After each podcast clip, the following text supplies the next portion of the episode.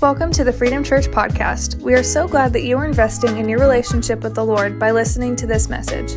Check out our YouTube channel for a complete log of all of our sermons. If you would like to know more about FC, visit our website at www.freedomfamily.us. God bless, and remember that the best is yet to come. How's everybody doing? Good to see you guys. So glad you're here. How about we give Jesus Christ praise as we have breath and life to get here this morning? Let's do that, all right? So glad you're here today. One more thing give somebody some love if we're watching online. Give them some love. We love you guys.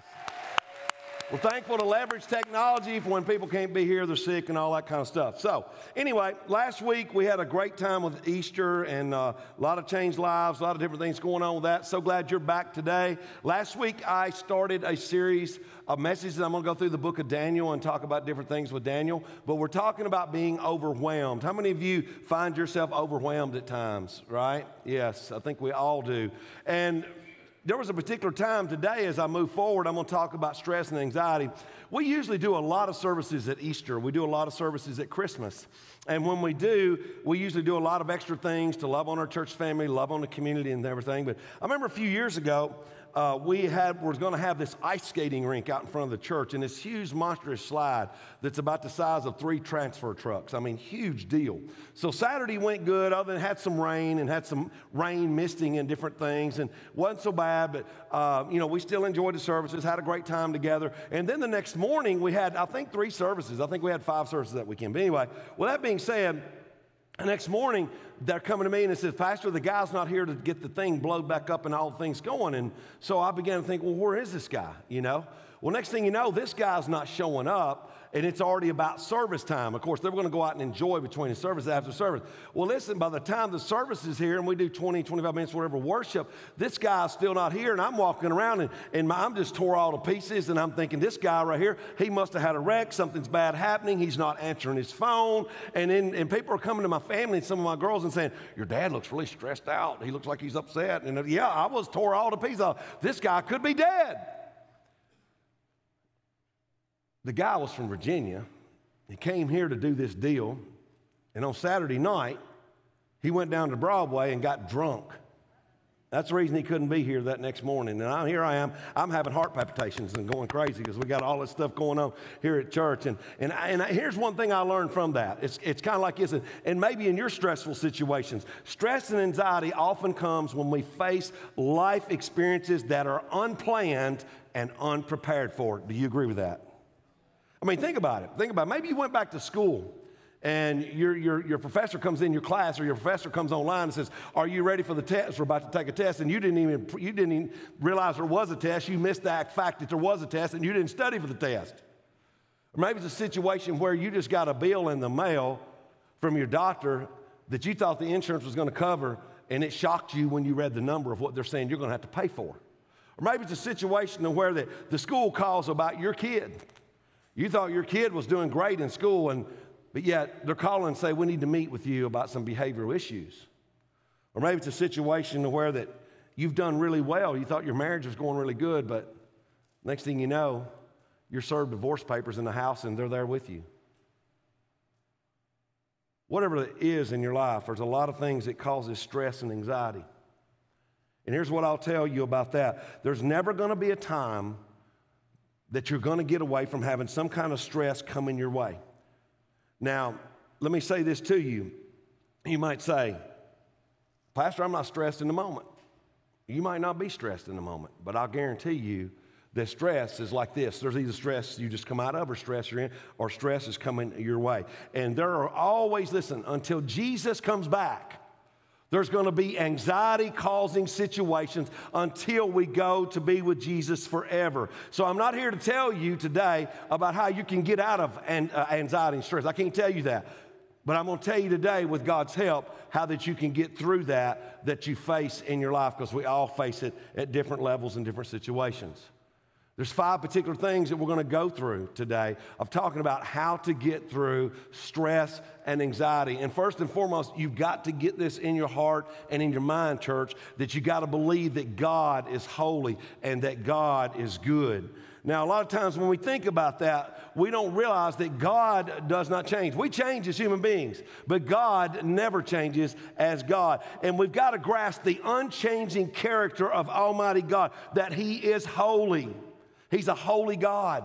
Matter of fact, two particular times in the Bible, in the scripture. He's so holy that it's repeated three consecutive times. It's repeated in Isaiah in the Old Testament, chapter 6, verse 3. It's also repeated in the New Testament in Revelation chapter 4, verse 8. Holy, holy, holy. And when you think about God being holy, that God is sacred, He is pure, He is sinless, He is upright. God never makes a mistake. Not one time does He ever had to look at His Son Jesus to His right and say, Whoops, I missed that one, Jay. Never has to say that because his character is flawless. And God's track record is flawless.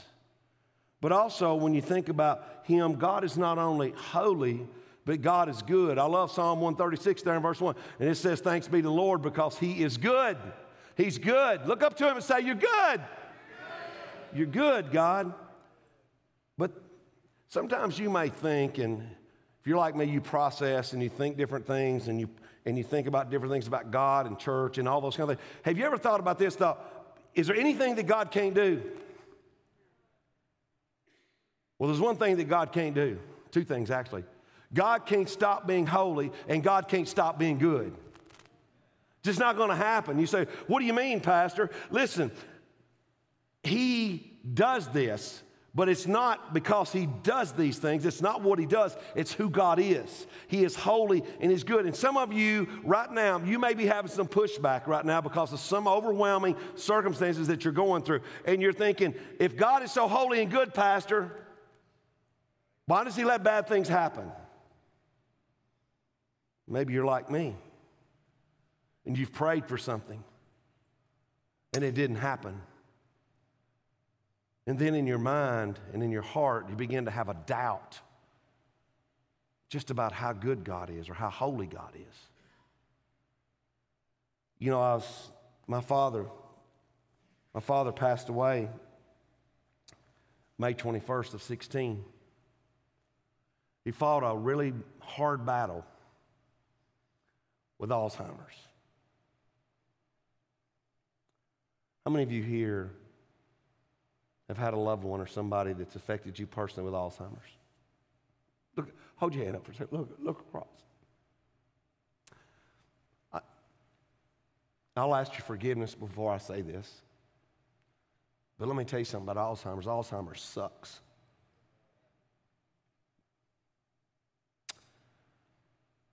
My father worked hard his whole life. And after he retired, I seen this terrible disease grip his mind to become a man that I didn't know anymore. When you go see your father and he thinks you're his brother, it rips your heart out. And you pray and you pray and you ask God to heal him, and he doesn't. And if we doubt God's holiness and goodness when He doesn't do what we ask Him to do, you know what? That makes us the object of our worship, not God. Because God didn't do what we wanted to do. So, no matter our circumstances, good or bad, we have to accept the reality. No matter what we're going through, no matter what we're facing, no matter what's causing stress, no matter what's causing us anxiety, that God is good and God is holy. Look at what Jesus said in Luke chapter 11, beginning with verse 11. He says, You fathers, if your children ask for a fish, do you give them a snake instead? Or if they ask for an egg, do you give them a scorpion? Of course not. So if you sinful people know how to give good gifts to your children, how much more will your heavenly Father give the Holy Spirit to those who ask him? Jesus is saying here that God cannot give us a bad gift. He just can't do that, which is just the opposite of how we feel when something bad happens to us in our lives. How many dads do we have here? You've got kids. Raise your hand for a moment. Yeah.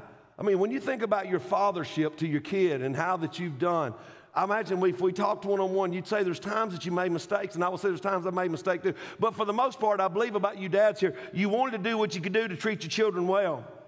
Now, just think about our Heavenly Father. Just think how much more our Heavenly Father wants to treat you and I and treat His children. The greatest gift that He could ever give us is the Holy Spirit after we give our lives to Christ. And so much more. God is holy and, and He's so good. And His desire is for us is to give us everything that we could ever imagine that lines up with His desire and will for our lives. So you got to believe, no matter what you're facing and what you're going through, that He is holy and that He is good. But you've also got to believe God's promises. I don't know if you realize this, but when you think about promises, there are 3,700, 3,573 promises recorded in the Bible. I remember one time when I was about 13, 14 years old, I'll never forget this. I was home by myself. We had a two story house with a basement. And mom and dad worked there. I'm right in that age right there that I think I'm a man, but I'm still a boy, right? But uh, mom and dad's not there, my older brother's not there. And so I hear something down in the basement. And I mean, it's not your normal noise. And I started freaking out, okay? I didn't know what was going on. So I knew where my daddy's 38 special pistol was. So I go and get my daddy's 38 pistol, and then I go over to the stairs, and I'm like Barney Fife stepping down the stairs. You know, and I'm listening around and I'm thinking, whoever you are, I don't know how to use this, but I'll pull the trigger. You know, it's kind of, you know, I just, you know, you're just in that moment and you're scared and, you know, and it's the worst thing about it is my wife, my, my, my, my mother told me that our house had ghosts. And I'm thinking, okay, where's the Ghostbusters, you know? But, but anyway, in that moment, I didn't claim the promise that God was with me. And sometimes you're alone no matter what you're going through. You don't claim the promise that God is with you. Isaiah 41 and 10 says, Don't be afraid, for I am with you. Don't be discouraged, for I am your God. I will strengthen you and help you. I will hold you up with my victorious right hand. So he's saying here, God is saying, no matter what you're going through, no matter what you're facing in life, you're not alone. God is with you. Paul told the church at Philippi, which is applicable to us, he says, Let your gentleness be evident to all. The Lord is near. Say that with me. The Lord is near. Do not be anxious about anything. Why is that? Because he says here, the Lord is near. But in every situation, by prayer and petition, with thanksgiving, present your requests to God, and the peace of God, which transcends all understanding, will guard your hearts and your minds in Christ Jesus. Why is it so important that you and I grasp the fact that God is with us even in our lives and what we're going through? Because understand that God's presence is always greater than your problems. You've got to grasp that. You've got to understand that and understand it because He walks with us through any stressful situation that's going on in the world. His presence is with us. It's greater than what you're going through. And understanding that God has more power than we do. God has more wisdom than we do. God has more awareness than we do. And because He's going to always walk with us no matter what stressful situation that the world throws at you in your life. So you got to believe that God is holy and good. You got to believe his promises, but also, here's something that's very, and, and very, very, very important. Listen to me. Stop fighting for control. You say, what do you mean? Well, let me ask this question. I'll set this up like this. How many type A people do we have in here? No, man, type A people. Yeah, type A, yeah. Now, hang on a minute the rest of everybody else needs to understand who you are. You're the person that's detailed. You're the person that's methodical. You're the person that's organized. You're the person that color codes. No, you don't just have a calendar, you color code your calendar. You're the person that when you eat M&Ms, you sort them out in piles of colors.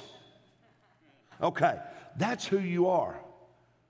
Well, here's something I hate to burst your bubble, about being that type A person, but you're the person that whenever you have a to do list, You get to dude if you don't get it done. So now raise your hand. Type A people, raise your hand. Everybody, they don't even want to raise their hands now to admit it. See?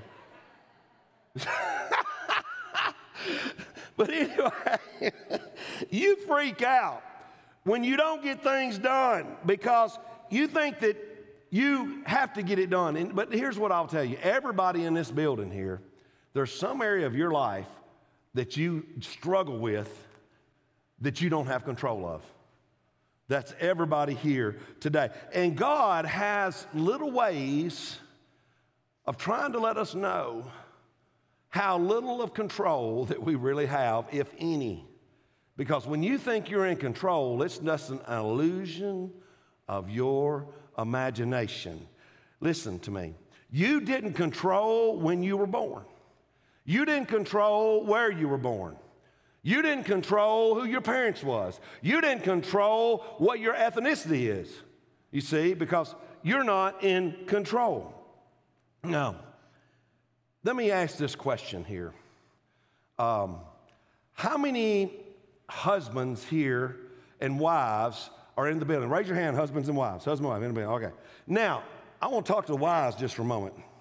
How many of you wives would say that your husband's driving makes you nervous? Raise your hand, wives. Well, I'm glad you raised your hands because there's enough of you that we're having a bad driving anonymous husbands anonymous class here at the church, and you can sign up on our app. No, I'm just kidding. I'm just kidding, but I'm in the same boat, okay? My driving makes my wife nervous, okay? And you know what? We discovered something is that when we go on trips, my wife does the driving because we want to have a peaceful, loving, joyous time when we go somewhere.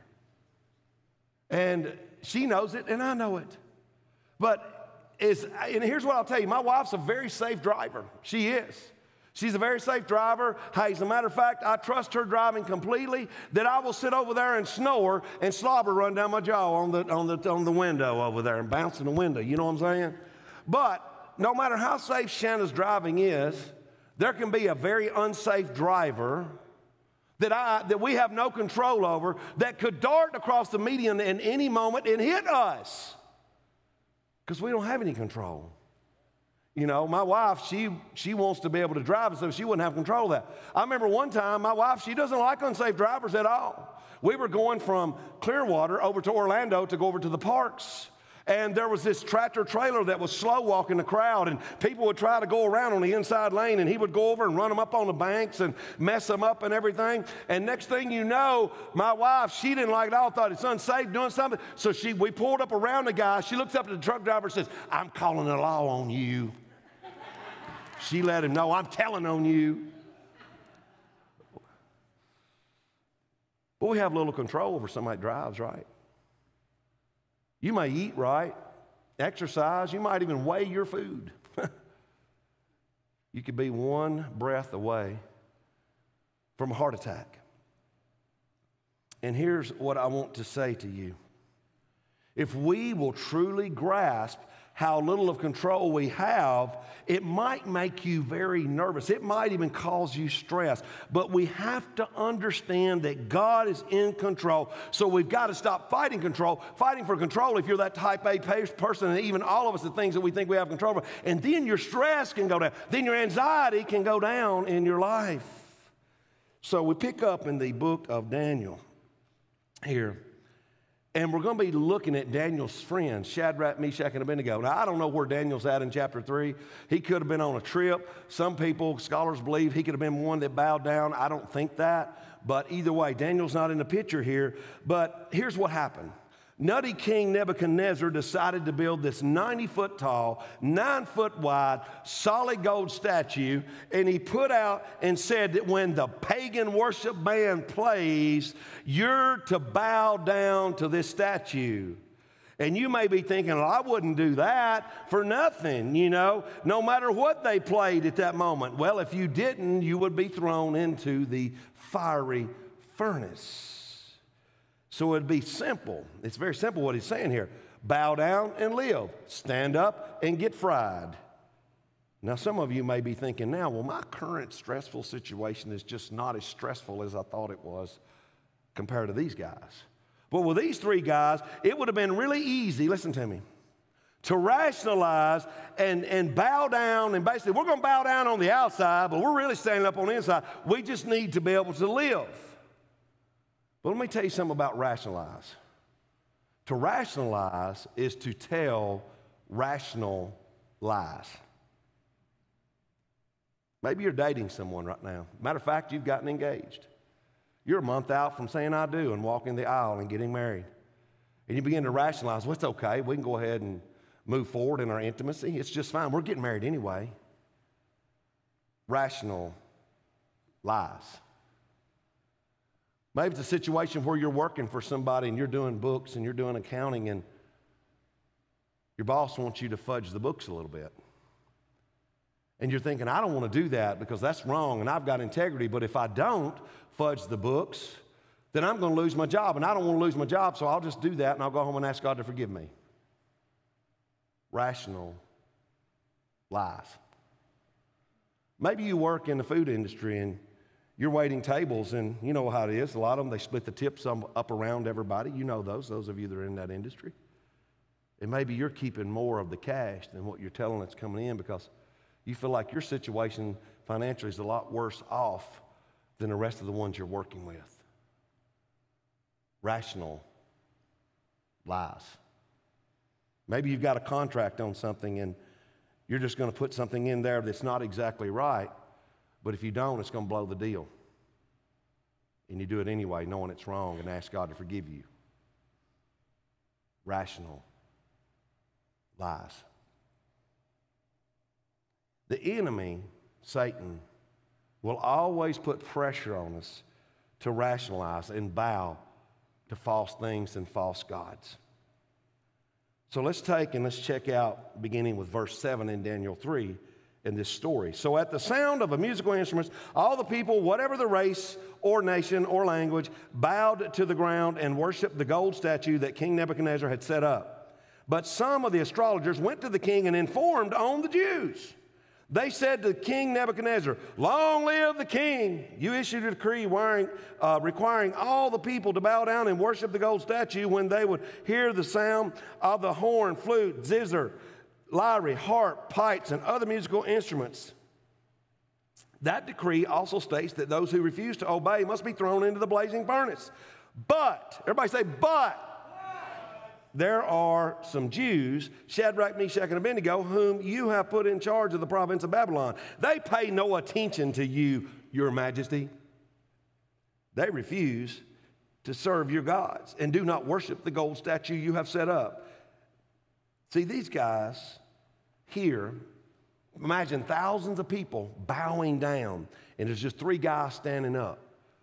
Well, these guys right here stood up like stood out like a senior adult group at a Justin Bieber concert.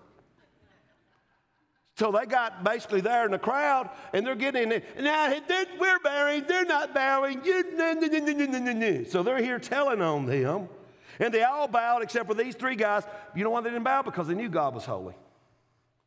They knew God was good. They knew God was with them and they knew God was in control. And if you refuse to bow, listen to me, if you and I refuse to bow to false gods, you're going to experience stress and anxiety because you're going to be the only ones that's going to stand out from the crowd. When you stand for what's right. He goes on to say here, then Nebuchadnezzar flew into a rage and ordered that Shadrach, Meshach, and Abednego be brought before him. When they were brought in, Nebuchadnezzar said to them, It is true, Shadrach, Meshach, and Abednego, that you refuse to serve my gods or to worship the gold statue I have set up.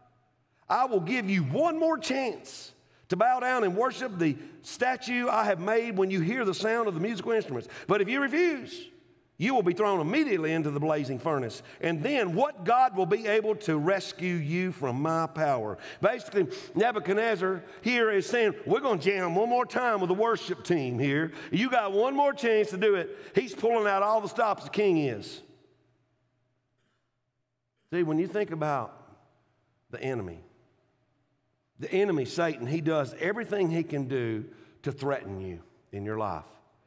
He uses fear, he uses intimidation, he uses isolation, and he uses manipulation to be able to have a weapon against you, to be able to tear down your mind and get you to focus on these things, and to be able to bring you into a very stressful and anxiety filled life. That's what the enemy wants to do to you. See, these three guys here, they were in a situation that was unplanned for and they were unprepared for. And if they had focused on their circumstances, it would have completely crushed them completely at that moment. Do you ever get so focused in your life on circumstances that it's hard for you to focus on Christ? I mean, it's just, it's just overwhelming in your life. You focus on the size of the problem more than you focus on the size of God. You cannot do both. It will not happen. And the enemy's going to try to do everything he can do to imprison you in your circumstances, to keep you overwhelmed, to keep you stressed out, to keep you in fear, to keep you intimidated, to keep you isolated, to keep you manipulated in everything he's doing. Jesus said of the enemy himself in John chapter 8, verse 44, Jesus said, He is the father of lies. Jesus said in John 10 10 that the enemy comes for to steal, kill, and destroy. And that's what he wants to do in our lives. So, what does Satan want to do? He wants to attack our minds and get us to focus on the very things, grab this, that you have absolutely zero control over. And if you focus on the voice of enemy of the enemy, you're going to be controlled by fear. But if you focus on the voice of God, you're going to be controlled by faith. Understand that there's no middle ground. That's why it's so important that we get grounded in the Word of Almighty God because the truth of God will always refute and be able to destroy the enemy. Praise God for that. That's so true. So I want you to think with me for a moment here, church. When you think about the Word of God and you think about Jesus, okay? Jesus Christ, before he started his public ministry, was in the wilderness and Satan tempted him three particular times. How did he ward off the temptations of the enemy? By quoting the word of Almighty God, quoting the word back to the enemy. Jesus gave us this example for you and I when we get hit by the enemy to be able to quote the word of God to the enemy. Jesus gave us this example. Now, overcoming the situation by quoting God's word. Now, see if you recognize any of these things that the enemy will often say to us in our lives. You're no good. You can't do it. You've tried and you have failed before.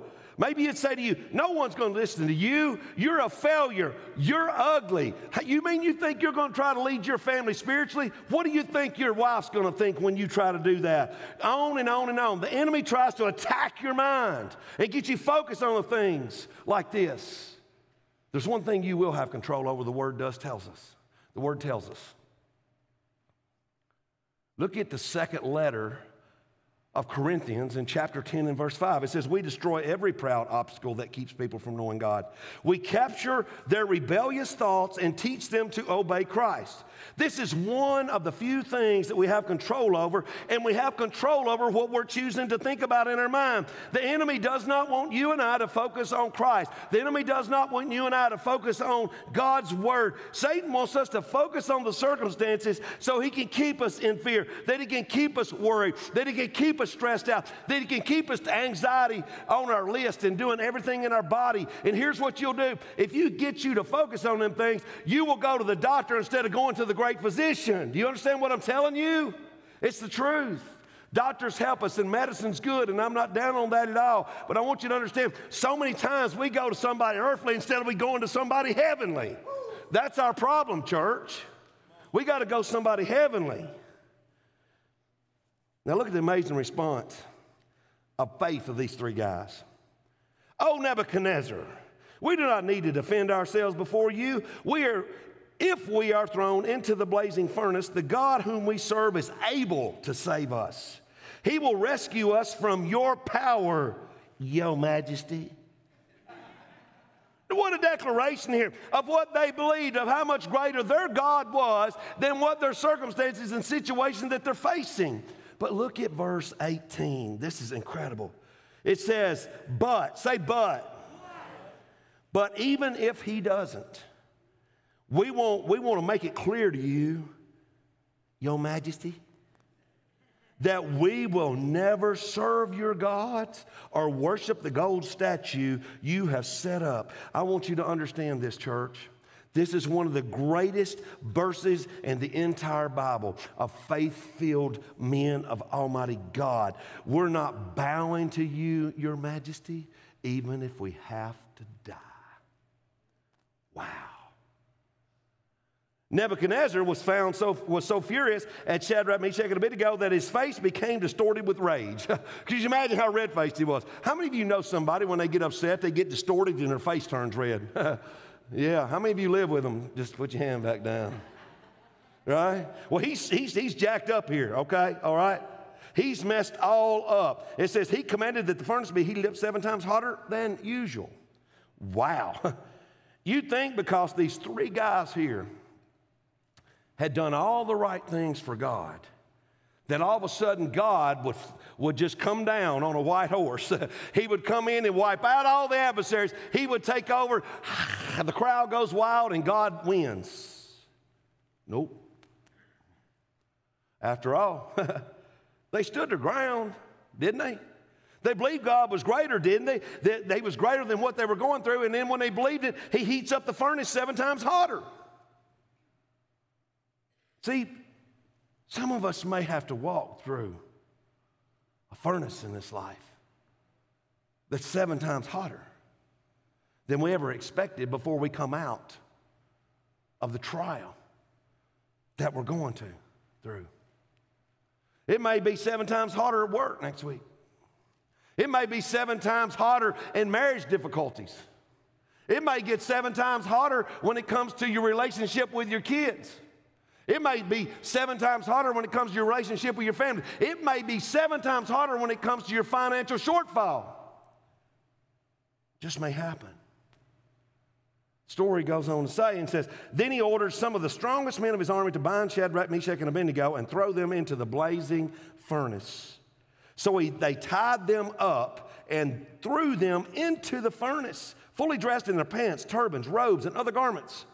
And because the king in his anger had demanded such a hot, such a hot fire in the furnace, the flames killed the soldiers as they threw the three men in. So Shadrach, Meshach, and Abednego, securely tied, fell into the roaring flames. They'd done everything right. And God still allowed them to go into the furnace. And some of you may be thinking, well, what about God being holy, Pastor? What about God being good? What about God being with them? What about God being in control? Just because you follow Jesus doesn't mean you're going to escape stressful, anxiety filled times and situations in your life. But here, in this story, and maybe in yours, the story isn't over. So we know that to get through these times, that we need to believe that God is holy and good and that we believe his promises and that he's with us, you know, and we need to stop fighting for control. But also, we just need to open up our eyes. We just got to open up our eyes sometimes. Guys, let me talk to guys for a minute, especially guys, guys that's married here.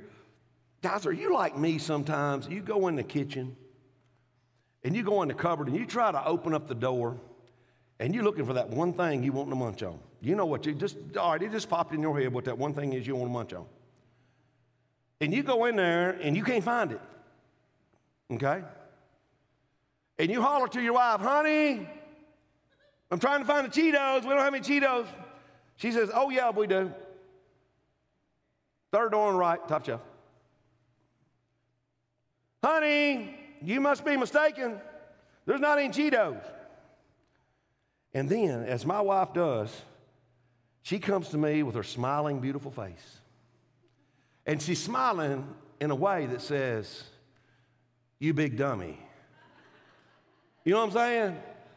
And goes right in there, and she had to have had him behind her back. I mean, you know, I mean, just and pulls them out the same cabinet that I'm looking in. You know what I'm saying? It's crazy. All that to say this understand this. You see what you're prepared to see. Back to our story here. Look at Daniel chapter 3 and verse 24. But suddenly, Nebuchadnezzar jumped up in amazement and exclaimed to his advisors, Okay, he jumps up. Okay, the king thinks their, go- their, their goosies are cooked here, right? But he jumps up, understanding a king in this culture never jumped to his feet. This was taboo. They just didn't do that. But he saw something here in the crowd of people that he saw in the furnace. So just imagine he's there and he's he's counting. One, two, three, four. Hey, Cletus, come here for a second. How many did we throw in this fire? Look what it says right here. Did we tie up three men and throw them into the furnace? Yes, Your Majesty. We certainly did, they replied. Look, Nebuchadnezzar shouted, I see four men unbound walking around in the fire, unharmed, and the fourth looks like a god.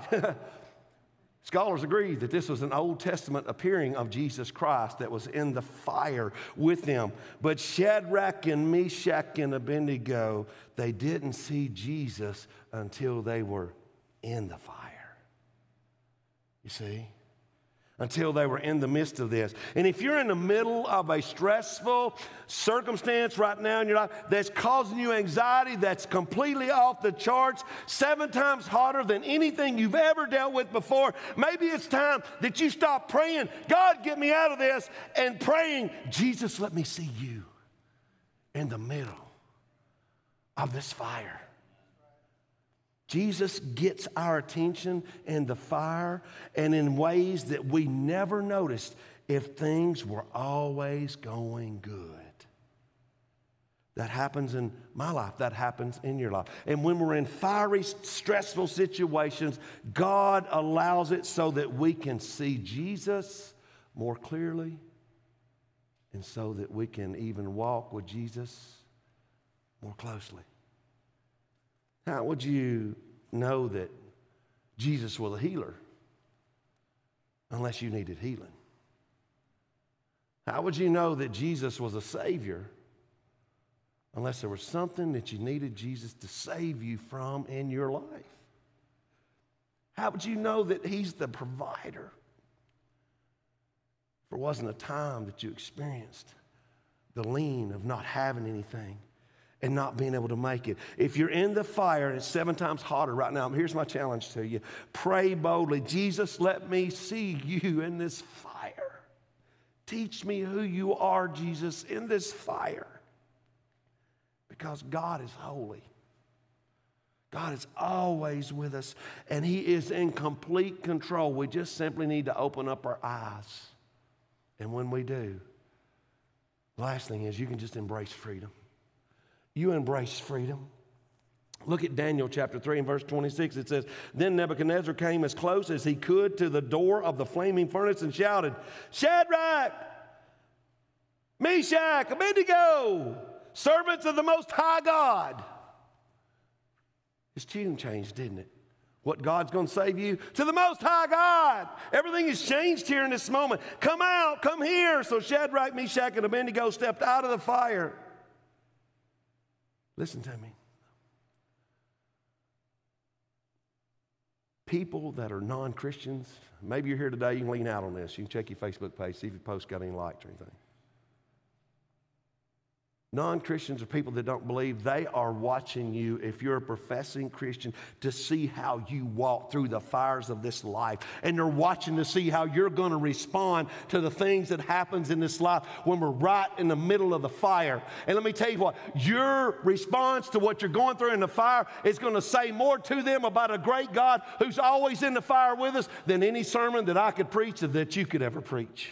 It will speak multitudes to them. It says, Then the high officers, officials, governors, and advisors crowded around them and saw that the fire had not touched them. Not a hair on their heads was singed, and their clothing was not scorched. They didn't, they didn't even smell like smoke. Wow. Didn't even smell like smoke.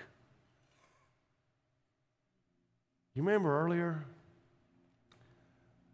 They said that they tied them up. The only thing that was burned off of them is what the enemy was using to bind them. Woo! Ric Flair moment there now. That's the only thing that's burned off of them is what the enemy was using to bind them. It goes on to say, Nebuchadnezzar said, Praise to the God of Shadrach, Meshach, and Abednego. He sent his angel to rescue his servants who trusted in him.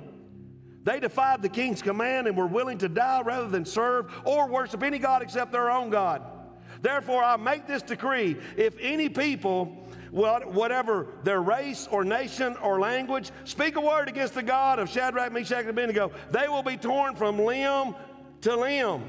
He's still got an attitude. He's just, he's a new guy, okay? He's rough, rough around edges, a new Christian, okay? He said they're going to be torn from limb from limb, and their houses will be turned into heaps of rubble. There is no other God who can rescue like this. Then the king promoted Shadrach, Meshach, and Abednego to even the higher positions in the, providence, in the province of Babylon. See, the purpose of the fire for these guys wasn't punishment. The purpose of the fire came out in promotion. That's what God does. He comes out in promotion here. And think about these three men. Think about the fire. Three men went in the fire. Four men were walking around in the fire. Three men came out of the fire. So then, where's Jesus?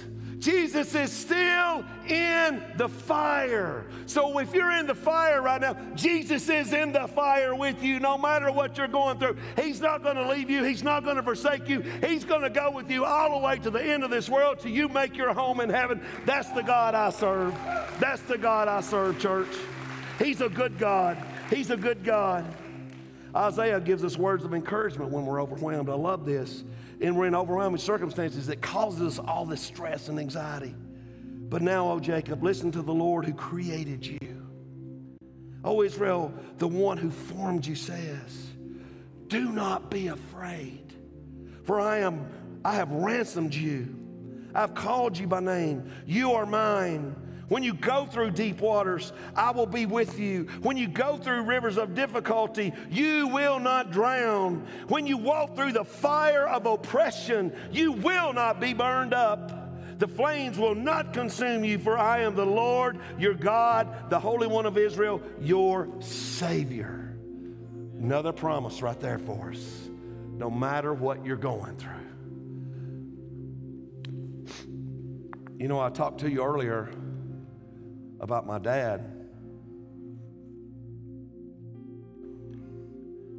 Something else. I'll get through this.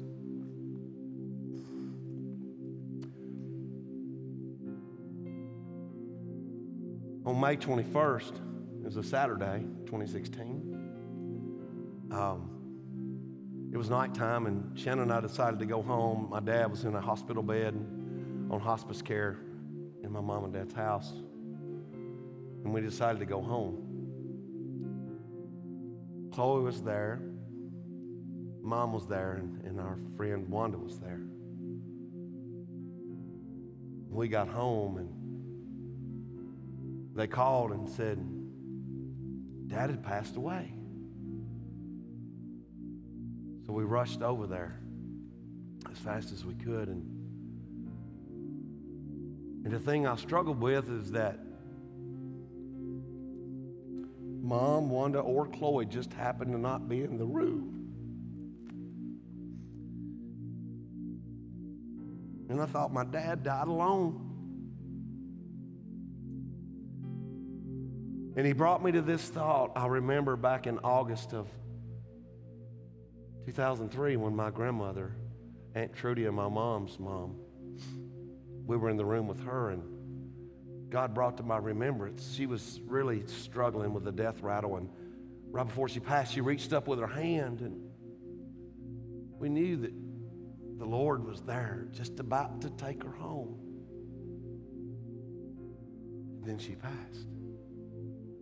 She reached out to him and God gave me a peace not to stress about this, not to worry about this. When my dad drew his last breath, I know my great God came to him and he wasn't alone. He had never left his side. He was there with him to carry him into the promised land. And I thank God for that. So, no matter what stressful situation you're in right now, you may not get out of it, but you're going to get through it because our God is with us. He's holy and He's good. He's always with us. He's in control. We just got to open our eyes up to whatever we're dealing with to see where Jesus is in the situation and embrace the freedom that He gives us.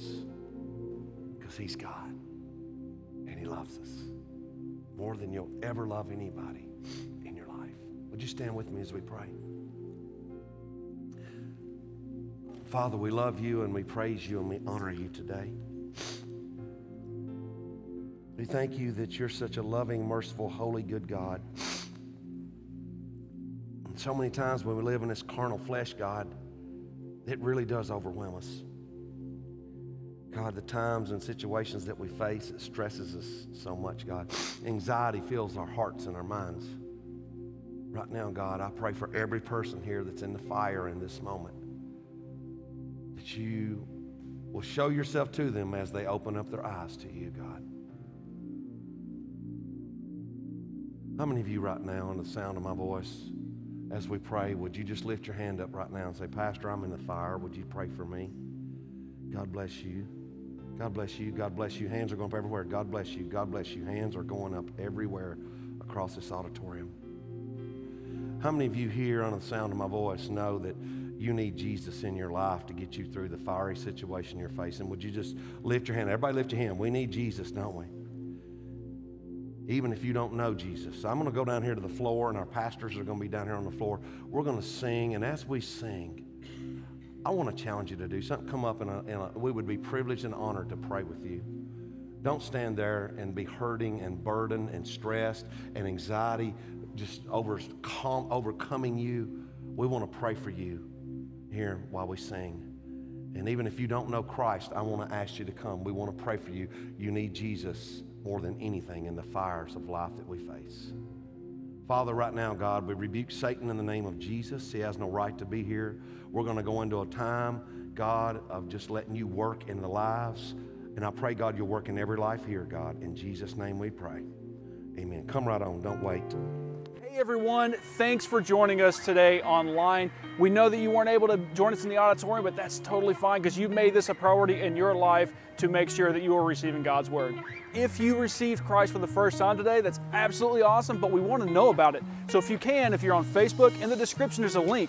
Go ahead and hit that and fill it out uh, on our connection card that you received Christ. If you're on our website, if you're on an app, hit the menu at the top and you can do the same thing from there. So if you're already on the connection card, you probably are noticing some other next steps that might be interesting you. If you are interested in any one of those, just check those and when you submit that, it'll inform us and we can be in contact with you to answer any questions that you may have about those next steps. So this is the time of our service where we're going to jump into our giving. At Freedom Church, we believe that you can't outgive God. This is just another act of worship where we trust God with what He has blessed us with. If you're on Facebook, again, in the description, there's a link there. You can give securely, safely on the website and the app. Also, in that menu, you can see a place to do that as well. But just because we're in the, the time of technology doesn't mean you can't do it the old fashioned way. There is an address at the bottom of the screen that you can send it to and it'll come it'll show up safe as well or just drop it by the office anytime Monday through Thursday between 8 and 5 and we will receive it. Other than that, you have a great day.